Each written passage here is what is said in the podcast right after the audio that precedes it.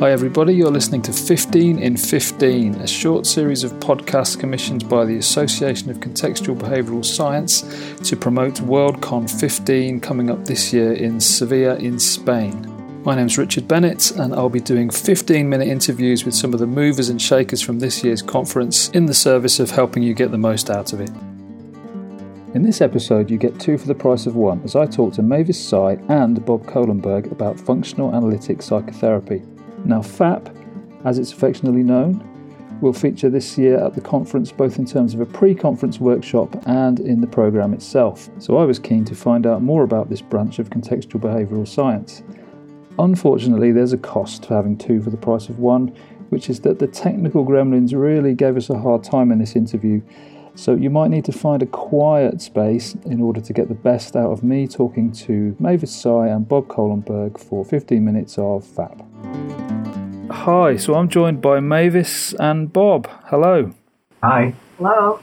And you made my list for the podcast interviews because you're running a pre conference workshop on functional analytic psychotherapy. So I'd like to hear all about that. And uh, let's see where else the interview takes us. Um, it would be great just to get a little bit of background on both of you before we start. Right. So this, this could be background and just span a whole variety of things. Um, First of all, our, our connection to current ACBS goes way back. So I just wanted to, to kind of point that out. And that is that both Steve and us published our therapies, introduced our therapies to the world in 1987 in a book by Neil Jacobson. So that's where this first kind of connection occurred. So that's 30, 30 year history then? That's right. And then we've been, Mavis, we've been at ACBS WorldCons from the beginning. Although we, we, we disagreed about this a bit, right? I think we had at Link, Linköping in 19... Was, that the first one? I think that was, yeah. I think it was the first one. And I think we've been to every single WorldCon since then, except one or two. Right. Yeah, so this is another interesting. I started looking for things to kind of get back into our history. And in, and in 1993, there's a paper by Kohlenberg, Hayes, and Tsai called Radical Behavioral Psychotherapy, Two Contemporary Examples. And again, this was another time when we introduced both our approaches together at the same time. And, uh, and I've actually looked at the paper. Because I don't remember what we said. But what we said was is that the kind of therapies we do actually are not similar, not very coincident with cognitive, typical cognitive behavior therapy. So that was kind of started us, we kind of both got started uh, off on that foot, and that is we're doing something pretty different. Okay, so you were doing something different from what was prevailing at the time, but but something s- similar to each other. Uh, well, we had we had the similar theoretical background. We were all basically functional analysts, Skinnerians, mm-hmm. and uh, and at that point, at the point that we were writing about this stuff, um, Skinner Skinner's stuff was actually not being used during the psychotherapy session. There were analyses that went on from a, from a behavioral standpoint, but there was actually no actual treatment that was based on that. And Steve originated the treatment based on that, and that, and that uh, actually was what ACT was about. And had a tremendous impact, by the way. So I don't know if you know that, but that's what got started. Me saying, look at, we did it he took behaviorism and brought it into the therapy room. And uh, it was a real impetus. We did the same thing. And I think what we did that characterizes FAP, which is that we really focused on how the therapy, how therapeutic opportunities present themselves when clients come into the room. So rather than talking about what's happening in their lives, what they're struggling with outside in their daily lives. We look at how their issues actually come up in the therapy relationship. So, sounds like you're about to say something. Yeah, I was just going to say that I, of the two approaches, I would consider myself to be much more familiar with ACT than than FAP. Um, and the one short FAP workshop that I did, I, that was what really struck me that it was a very kind of moment to moment live version of functional analysis. And I hope I'm not misrepresenting things, but please tell me if I am. If, is, is that the sense that, that, that you're talking about, the kind of that, that in the room thing?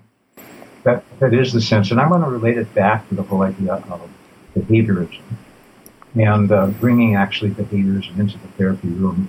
The reason there was such a struggle in trying to do this is that all of the behavior therapies uh, worked with individuals in their real life situation, kids in the schoolroom, in the hospital, and uh, they delivered reinforcement contingent on certain behaviors. Mm. And it was thought that you couldn't actually do this in the therapy room since the therapy room involves two people interacting, not in the real environment in which their problems occurred.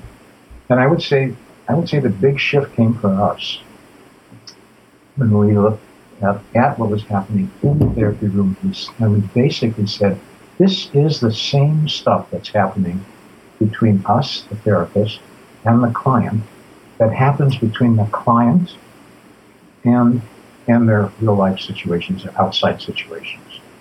So in the workshop, we will be giving an overview of these theoretical principles, but we're also going to be spending a fair amount of time focusing on exactly what's happening in the moment for our workshop attendees and how they can be their most vulnerable, authentic selves, because that's how we're most powerful in the therapy room with our clients when we show up as our fullest selves. And rather than just talking about that, Rich, I would love to engage you in the moment in terms of who you are and who we are as our fullest selves. Are you game for that? Yeah, absolutely. Yeah, so you, are talking about an experiential kind of introduction to this right here, right now. Right here, right now. Cool. So if I really knew you, really knew who you are, Rich, what would we know about you on a deeper level? I guess you would know something that goes beyond the the fronts that I put up, maybe. Yes. I suppose um, I mean, one of the things I often share with people when I'm training ACT is is about my anxiety and about things that people perhaps don't think I struggle with, or maybe I don't look like I struggle with, but but nevertheless I do struggle with. So, um, whilst I do a lot of standing up in front of people, at the same time, it it, it, always fills me with, with anxiety. I think I feel that way too I just gave uh, a TEDx talk on creating extraordinary interactions, and it's one of the scariest things I've ever done in my life. But I think this authenticity that you're talking about, did you notice how we just connected more? I mean, I just felt more connected to you in the moment when you said that you have this underlying anxiety that you struggle with. Yeah. And and can I say something? Just in in the sense that I sort of intellectually know that probably other people struggle with it too, but when I look at other people, I I sometimes think I'm alone with it, and it's really nice to hear you say that that, that you struggle with that too. And I guess I share that sense of connection that you're talking about. So I have to raise my hand and sing, and, and you know I'm I'm anxious about our interview today, right now. Right. I would like to make sure that. Um, and coherent, that I say the right kinds of things, that I try to reflect something about the values that we embrace in that, being present and being genuine. Yeah. Being present, being genuine, being vulnerable, really seeing and hearing and embracing where the other person is at. We have this concept of clinically relevant behaviors, which and looking at problem behaviors as we call it clinically relevant behavior like ones, CRB ones versus CRB twos, which are target behaviors. And this is what we're trying to pull from people. Just what increases their sense of connection with themselves and other people, what increases their sense of empowerment, their boldness. And so rather than just talking about that, we are going to be doing experiential exercises that really help our attendees focus on how they can be their best selves, not only in the workshop, but in the therapy office. And can you can you say something about the, the link between perhaps say what we just did there and how that how you think that benefits people in terms of their being the best therapy self, uh, and also how that links to the to the the notion of um, functional analysis. So, uh, well, for me, I was put on the spot, so I got anxious immediately. that is, I needed to kind of come up with, for me, how is this the interaction that we're having related to my daily life interactions that I'm not that happy with. And again, it's this idea of me wanting to present a picture of myself that's kind of coherent and bright and tapped, uh, and certainly um, one that one that shows kind of a sensitivity that I have to people. So I'm put in that position, and uh, and so I'm hoping that by being open about this, I'm actually be, being able to be more present with you right now, mm-hmm. and will help to be more present in all kinds of situations. I mean, would you say that that captures the key of what we do? Um, there's there's a modeling and an evoking aspect. So we're wanting our clients to be open and vulnerable and genuine the best way that we can bring that forth is to be that way ourselves. Right. And so what we're hoping for is that from this interaction that we're having, where we're connecting with you more and you're connecting with us more, that if you were going to go see a client, you would take this deeper level of connection with yourself into the therapy office. Yeah. They would be that way and it would generalize to other people as well.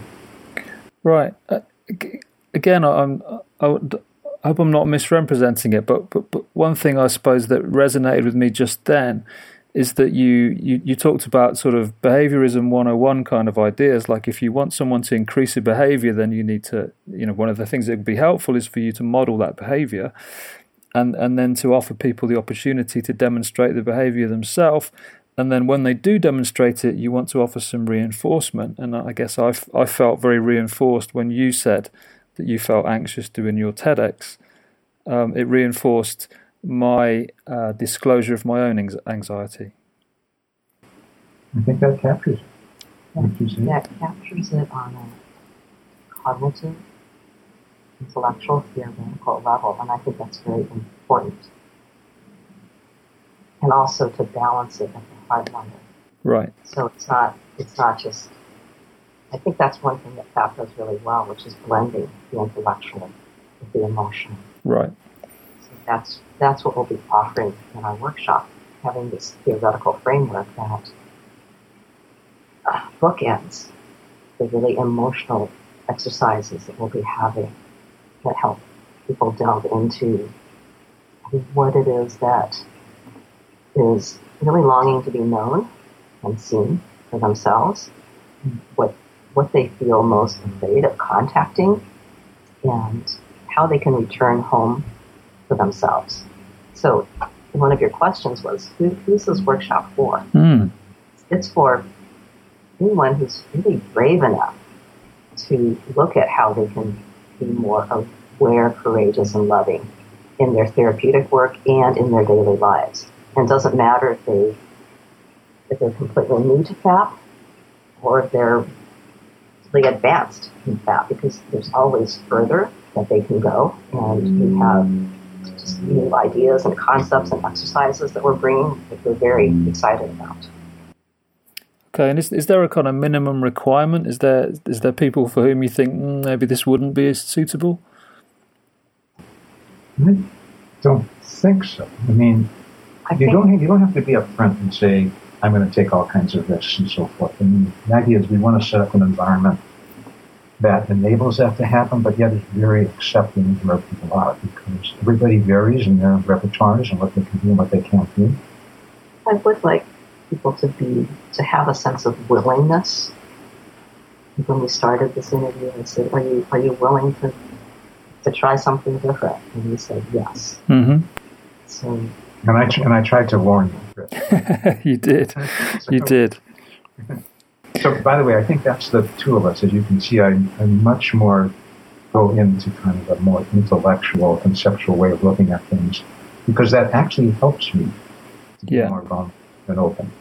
So Mavis talked about book ending. To me, that's the function of the book ending, to make it possible to stay within their, their comfort, step right outside their comfort zone, and yet do these things. Right. So, so the the, dub, the the double act is is functional in all sorts of different ways. Right? We're, we're very we're different. Can we pick that up? By We're way? different. And we're different. We're a really good team. Yeah. Yeah. Um, well, it's been really useful to um, get a window onto what this is, what this work is like, and I think it's hopefully really informative to people that are listening. I just wondered before we wrap up, is there anything that you that I haven't asked you that you think it would be useful for, for me to have asked you, or anything else that you wanted to add? I need to mention we have we have this uh, we have this connection with Spanish Spanish colleagues, but which goes back quite a ways, and uh, so I've always appreciated their input into our work and published works related to that and so forth. Yeah, we're really excited to be coming to Spain.